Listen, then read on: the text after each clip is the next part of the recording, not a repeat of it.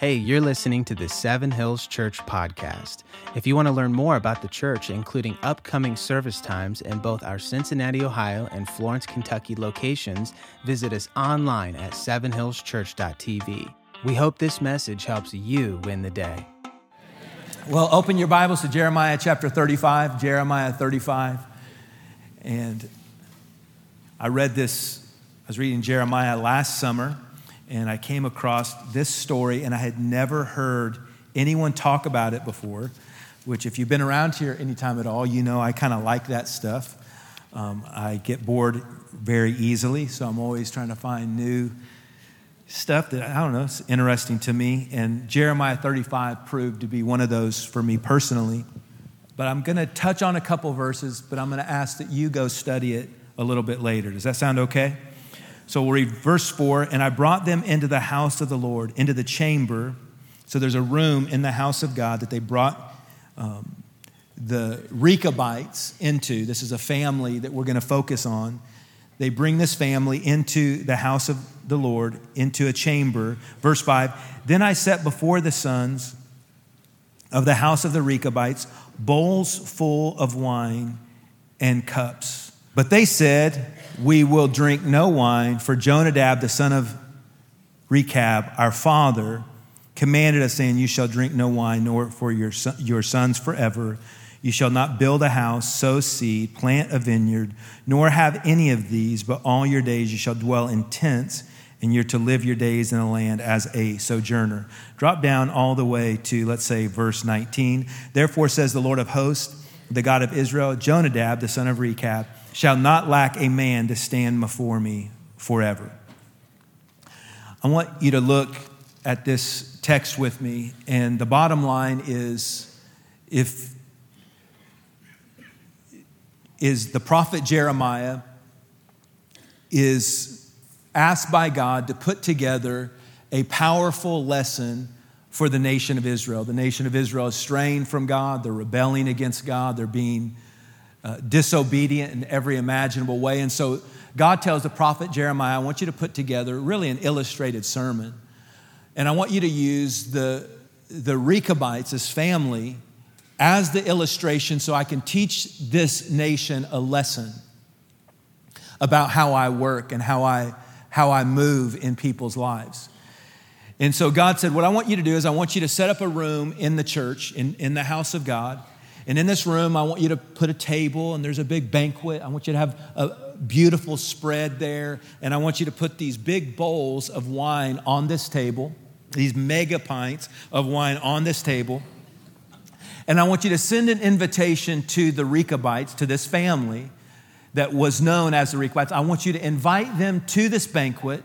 I want you to set them down at this table, and I want you to invite them to drink the wine that's at this table.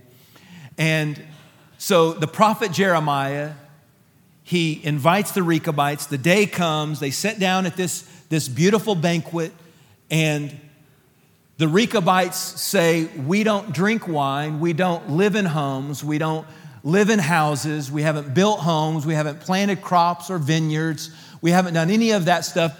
God has called us to live in tents and to live a nomadic lifestyle.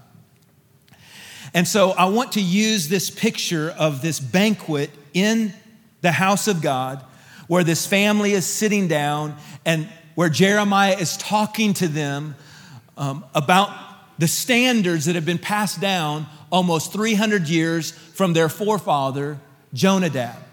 And Jonadab had this conviction, he had heard from God, and the conviction was that for my family, this was not for every family in Israel, but for that family, they did not drink wine, they did not live in homes, they lived a nomadic lifestyle, they didn't plant crops, they didn't own their own lands, they, none of that was going on with that family. And so God uses this family to teach the nation of Israel a lesson. Now, I want to call this message the table of testing. It's not a banquet that's been set up to tempt the Rechabite family. There's a difference between temptation and testing. Temptation is a tool the devil uses to destroy your life. Temptation includes trickery or manipulation to find a weakness in our lives. Temptation is all about the enemy looking for an opportune time. He's looking for a vulnerable time in our life. The enemy knows that that you and I have weak times, vulnerable times, times where we're emotionally off, mentally off, spiritually, maybe even we're off. And He can watch us and attacks during, with temptation specifically, during those vulnerable times. And the goal of all temptation is to cause you and I to fail. And the Bible says, when you're tempted, let no man say he is tempted by God, for God tempts no man. So, temptation is never a tool that God uses. God uses another tool that a lot of people get confused with temptation, and that is the tool of testing. Testing is a tool that God uses to build us and to lead us. The idea of a test is it reveals our strengths and our weaknesses so we can have self awareness about where we're really at so we can make whatever adjustments necessary to learn and to grow.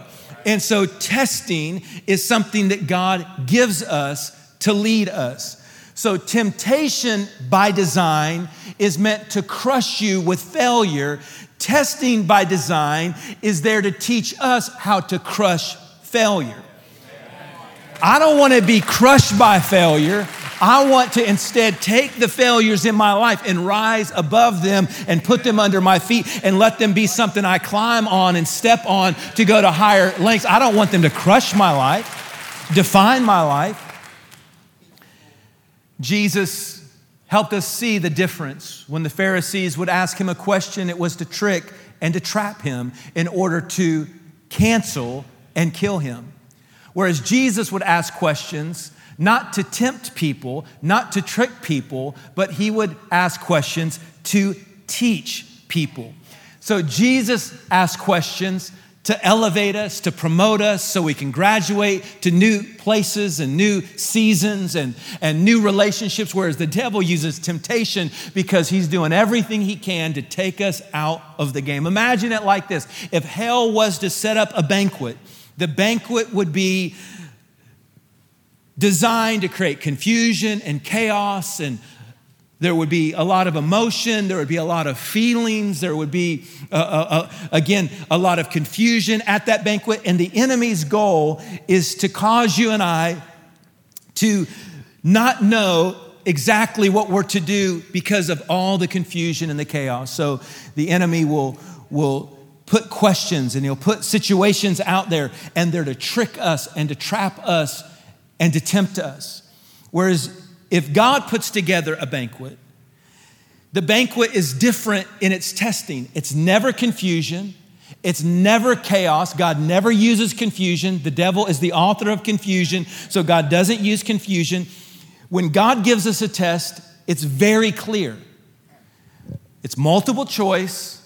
and there's three answers you can give to any test that God gives you. Number one, is it right? Number two, is it wrong? Or number three, I don't know. Every test, is it right? Well, how do I know what's right? I know this sounds basic, but we got to get back to it, folks. Sorry. What this book says.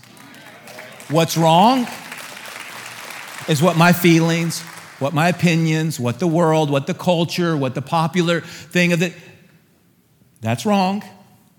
It's always wrong. The kingdom is always counter to the world. The more the world screams their chants, their modern little trendy thing that they're trying to, all that, that's wrong. This book is right every time. That's what it means to be a Christian. This book is the final authority in my life on all things. So, wrong is, well, my opinion is, my thoughts are, my feelings are wrong, wrong, wrong. Or I don't know, which means what? I got to open up the book, hear from God, and learn. God sends tests because His desire for us is to know exactly what He's calling us to do. And so I put down three questions for every dad that's here. A question, first of all, of direction. A question, second of all, concerning the design of life. And third, the question of devotion in life. Jeremiah sets up this table of testing. He invites his family in, the Rechabites.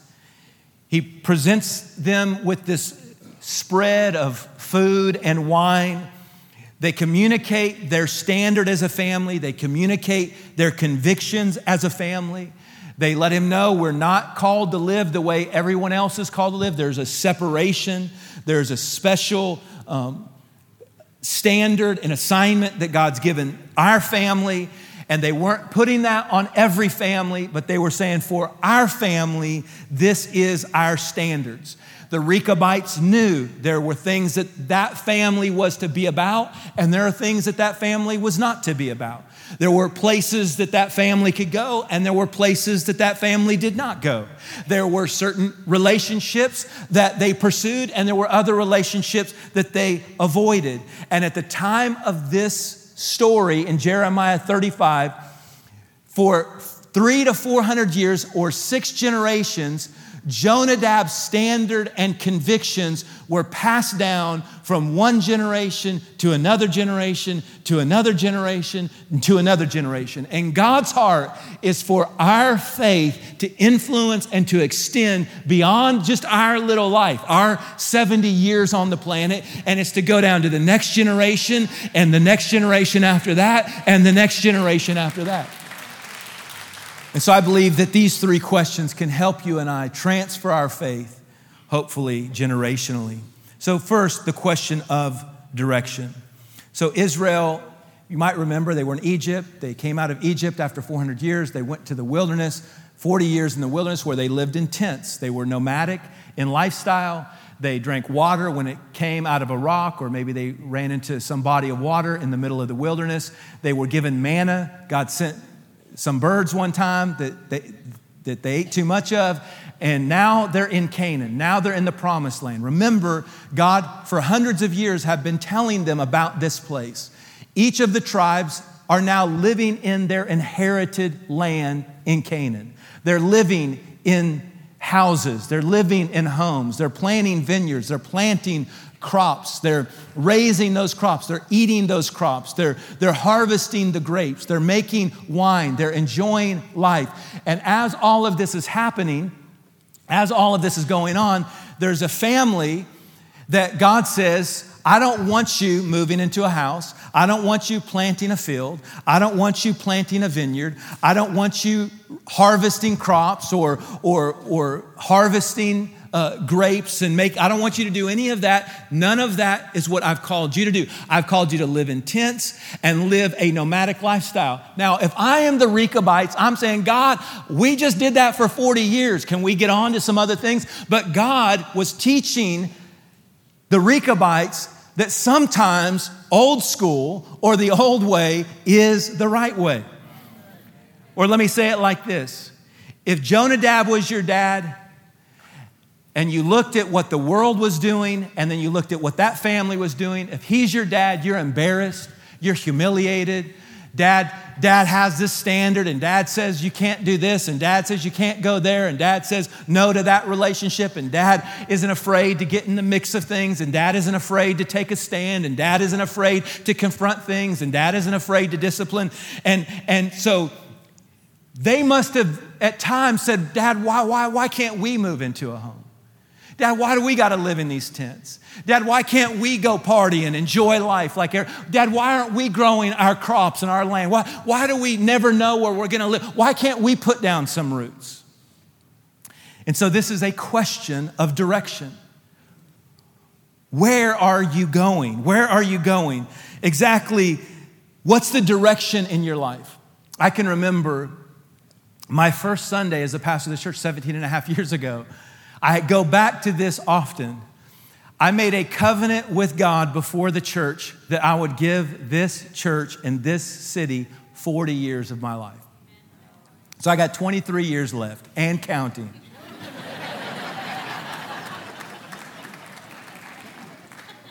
I can say emphatically there has been many, many, many, many times I've said, I don't like this direction.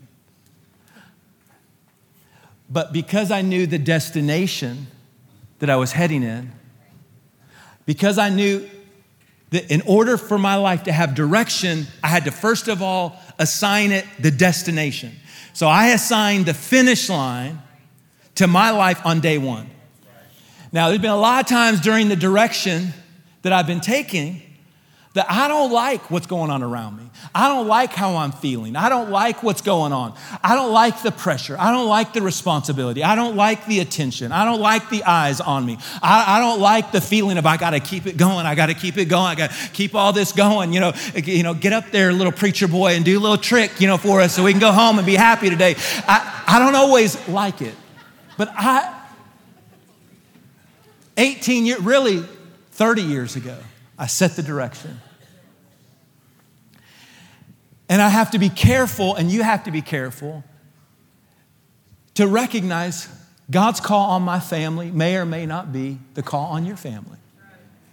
And just because there's some things that, some standards or some convictions or some decisions or some weight that I've chosen in my life, it's because I'm trying to be obedient to what God has spoken to my family. And so the question is about direction. Most of us don't have a clear direction for our life.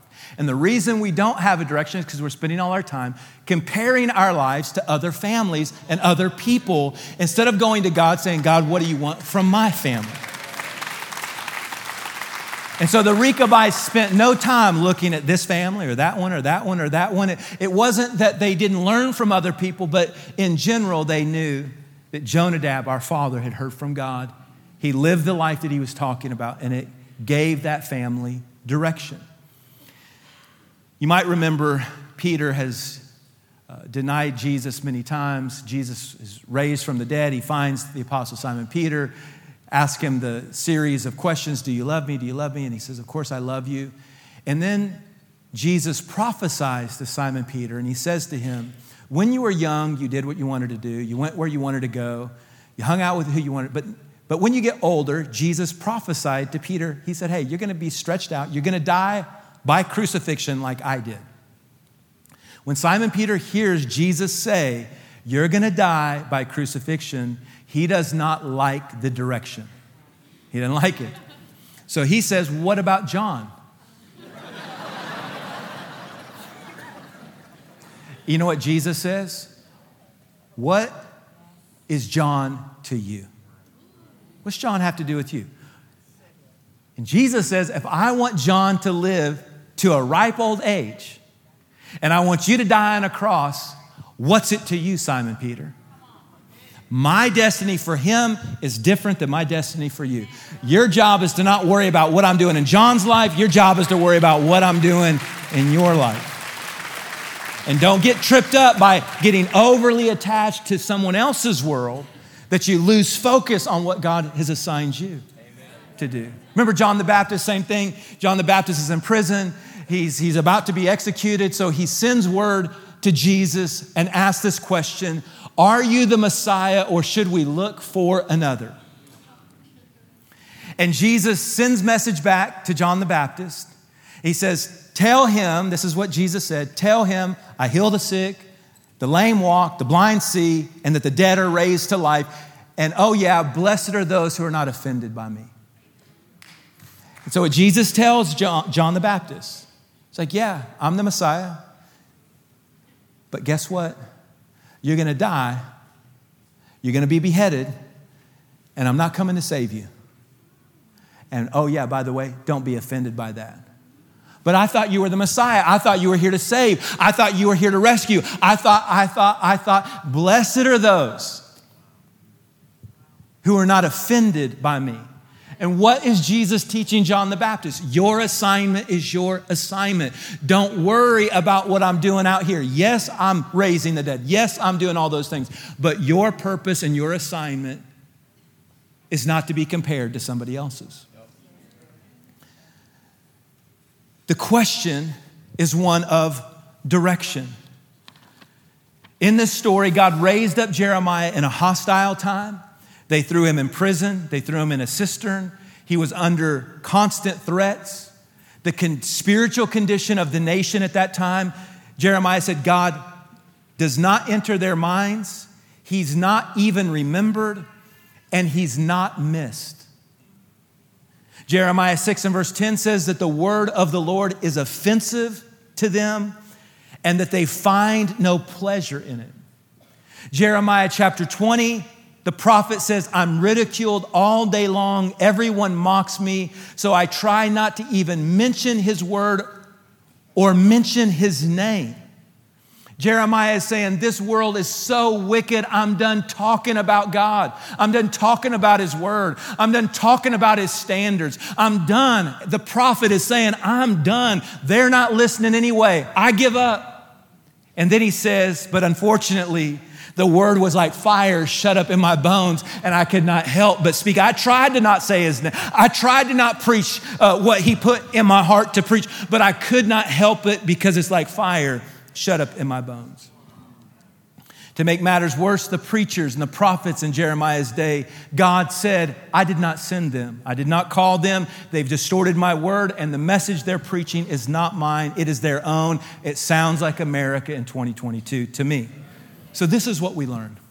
We learned that the world has a way they get their agenda done, and this is how the world does it threats, intimidation, violence. If you don't stop talking like that, we will kill you. The kingdom is different. The kingdom says, I have my convictions, I have my standard, I know who my God is, I know what His word is to me, and I'm not gonna shut up, and I'm not intimidated, and yeah, you want me to be quiet, you will have to kill me. That's the choice and I willingly and gladly lay my life down for the beauty of this book and for the beauty of His name. Listen, I know it's not easy. And there's no ego in what I'm saying. There's brokenness in what I hope you'll hear me right now. That, that, that, that, I did not call myself. I'm not preaching my message. I'm preaching the integrity of Scripture. I'm preaching about the character of a loving God who can renew, restore, and reconcile all things. Nothing is beyond His reach. So think about the foresight of this Father. Think about it.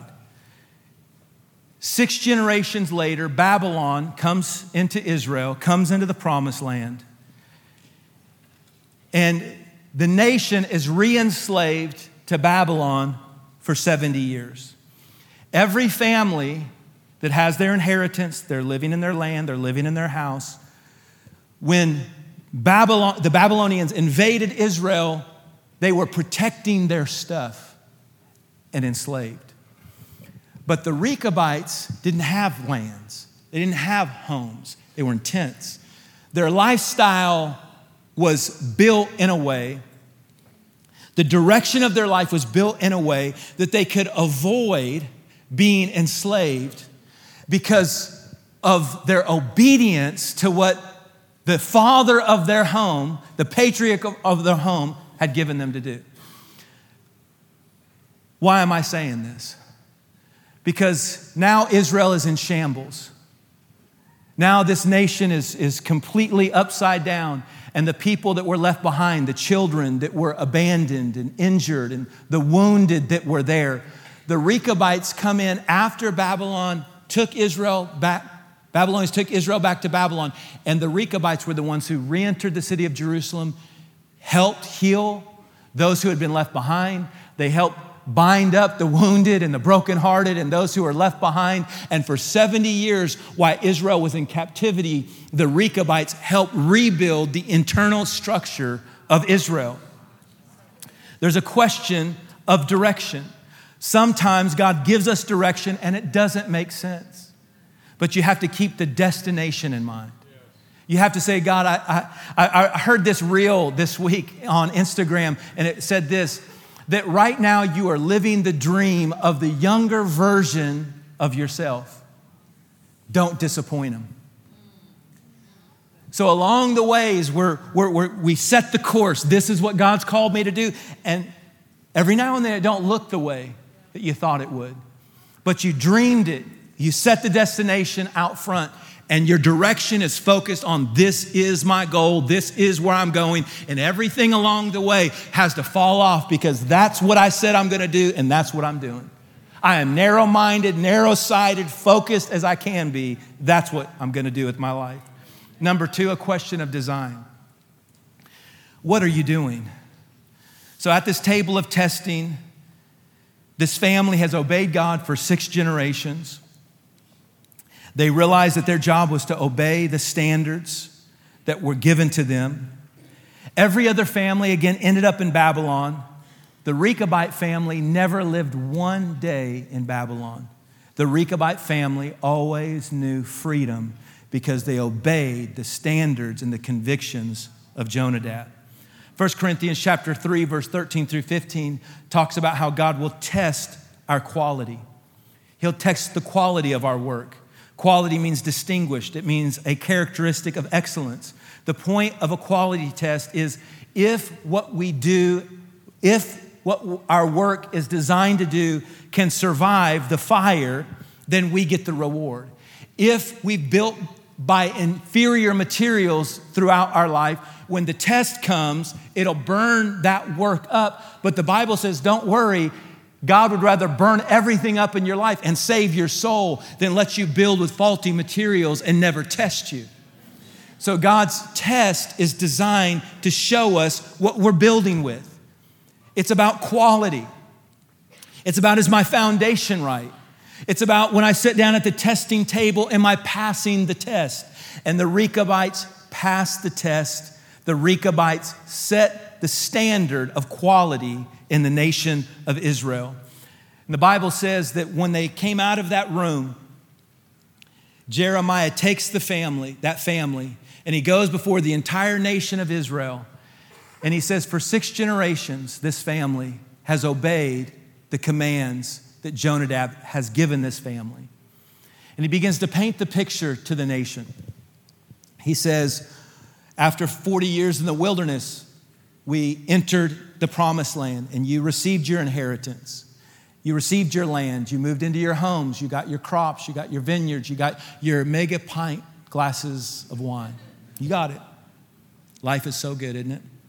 It's all, the table has been set, the banquet has been set. It's all been laid out for you. Even though I've given you all this, you disobey me, you're stubborn. You want nothing to do with me. You don't miss me. You don't think about me. My standards don't matter to you. Nothing. But yet, over here, there's this family. They don't have the houses, and they don't have the land, and they don't have the homes, and they're living in tents. But for six generations, for three to 400 years, every single person in their family has served God. And Jeremiah tells the nation if you want to know what God wants from us, look at this family. A family became the light to a nation.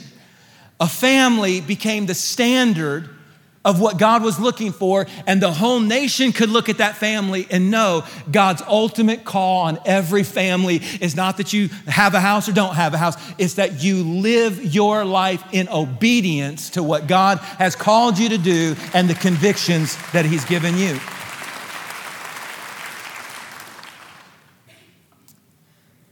James Dobson, who you've probably heard of, Focus on the Family, radio ministry, He's wrote many parenting books. His granddad was a pastor, a, a man of God, and had gone away for several weeks to fast and to pray. During this time of fasting and prayer, God spoke to James Dobson's granddad and said this Every single one of your children and grandchildren will serve the Lord in full time ministry in some capacity. I don't think that that's God's word for every family, but that was what God spoke to James Dobson's grandfather. Every one of his kids ended up being a pastor or a missionary or married to one of those. every one of his grandchildren, so his children had 12 grandchildren, all of his grandchildren, except one, ended up also going into pastoring or missionary work or full time ministry or married to someone that did. The only grandchild that didn't want to go into ministry, but instead wanted to go into child psychology, so he went to school, got his education, got his doctorate degree for child psychology, was Dr. James Dobson. But God began to lead him to write parenting books from a biblical perspective. God directed him to start focus on the family, a nonprofit or a ministry that will build families around the world. And this is my point. James Dobson said, I don't want to do it.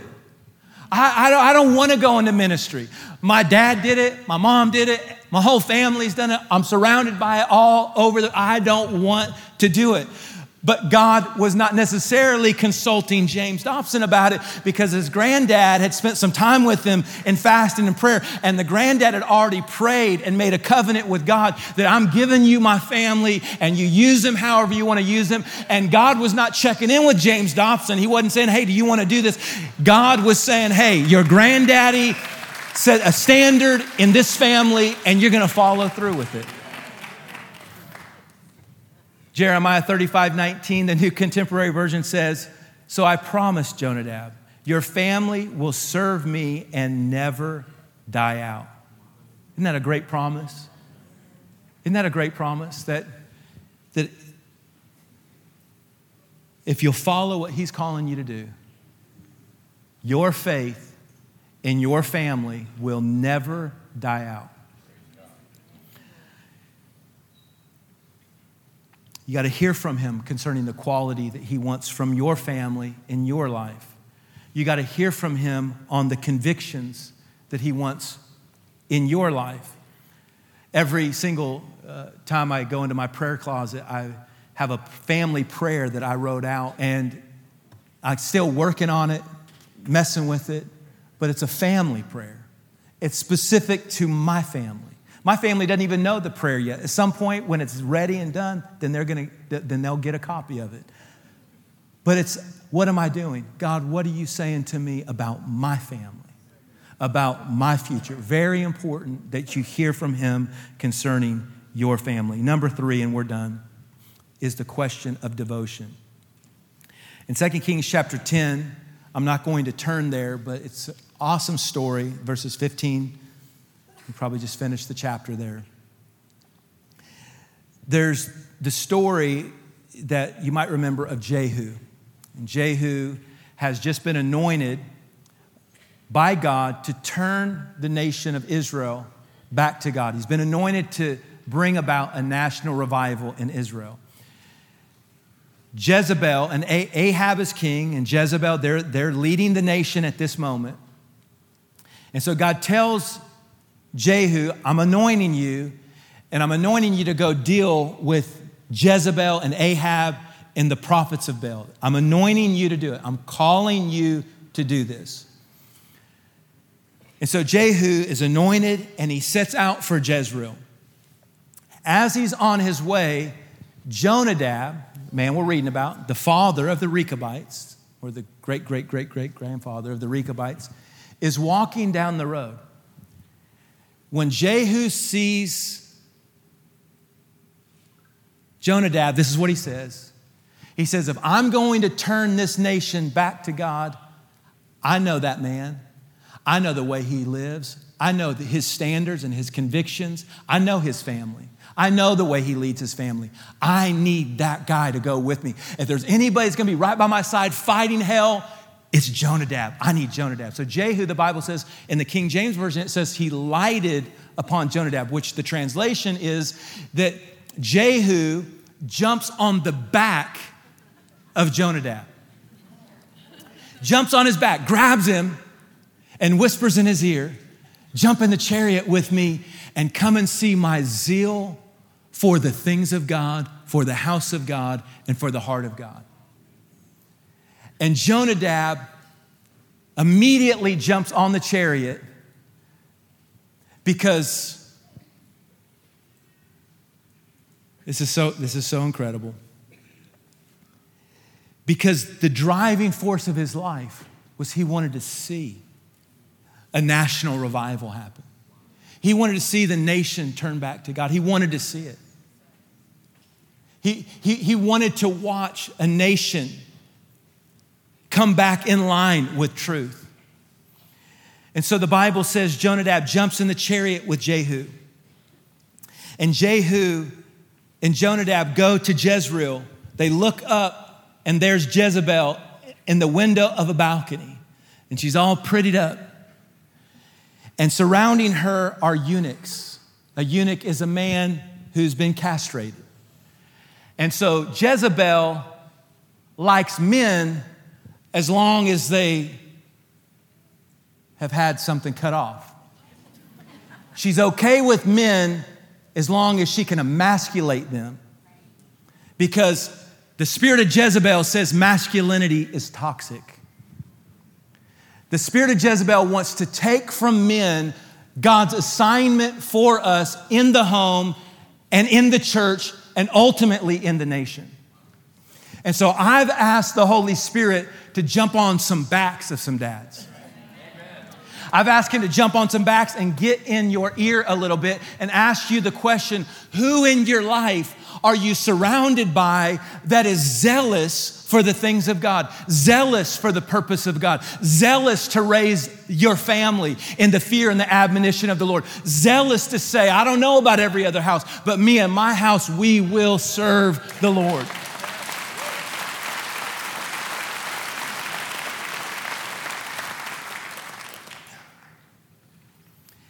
And so these eunuchs throw Jezebel off the balcony. She lands on the pavement. Dogs come and lick up her blood. I know this is rough. This is Old Testament holiness. The way God dealt with holiness in the Old Testament was to get rid of evil, He got rid of the person that was bringing or doing or involved in the evil. The Old Testament, the way God cleaned things up is He got rid of the person.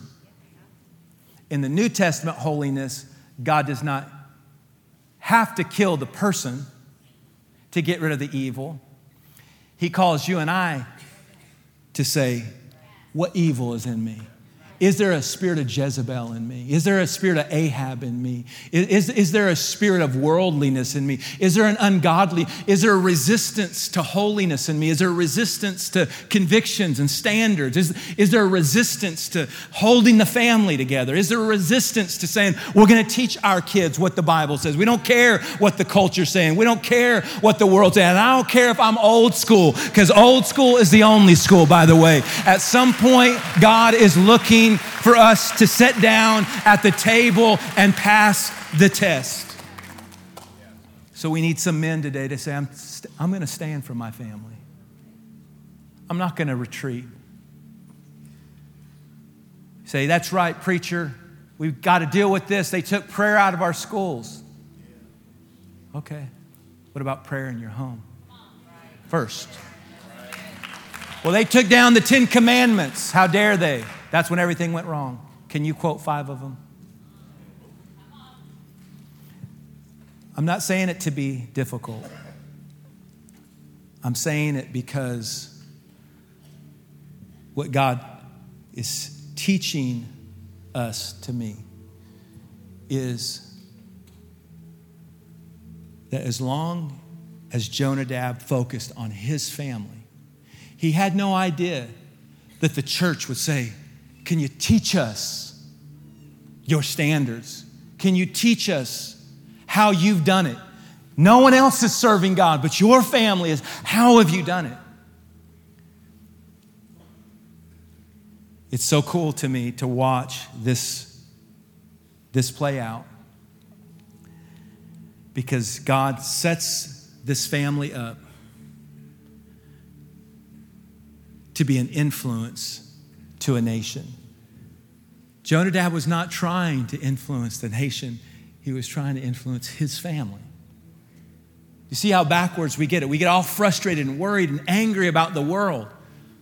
But God's call is a question of direction, It's a question of design. What's He called us to do? It's a question of devotion. Who is in this with me? Who's doing this with me? Who's fighting? Who's praying? Who's interceding? Who's lifting up my arms? Who's helping me go the extra mile? Who's helping me stay on the right track? Who's helping me stay focused? Who's helping me keep the mind of Christ? Who's helping me think right about situations and trials and troubles? And t- who's, who's with me? Who's on? Is the Holy Spirit on my back today? Is the Holy Spirit in my ear today? Teaching me the kind of dad that He wants me to be for my family. If you enjoyed today's message, be sure to hit the subscribe button. And if you want to experience daily content, messages, and inspiration, go ahead and sign up for Daily Bread with PM by visiting sevenhillschurch.tv slash dbpm. Thanks for listening to the Seven Hills Church podcast.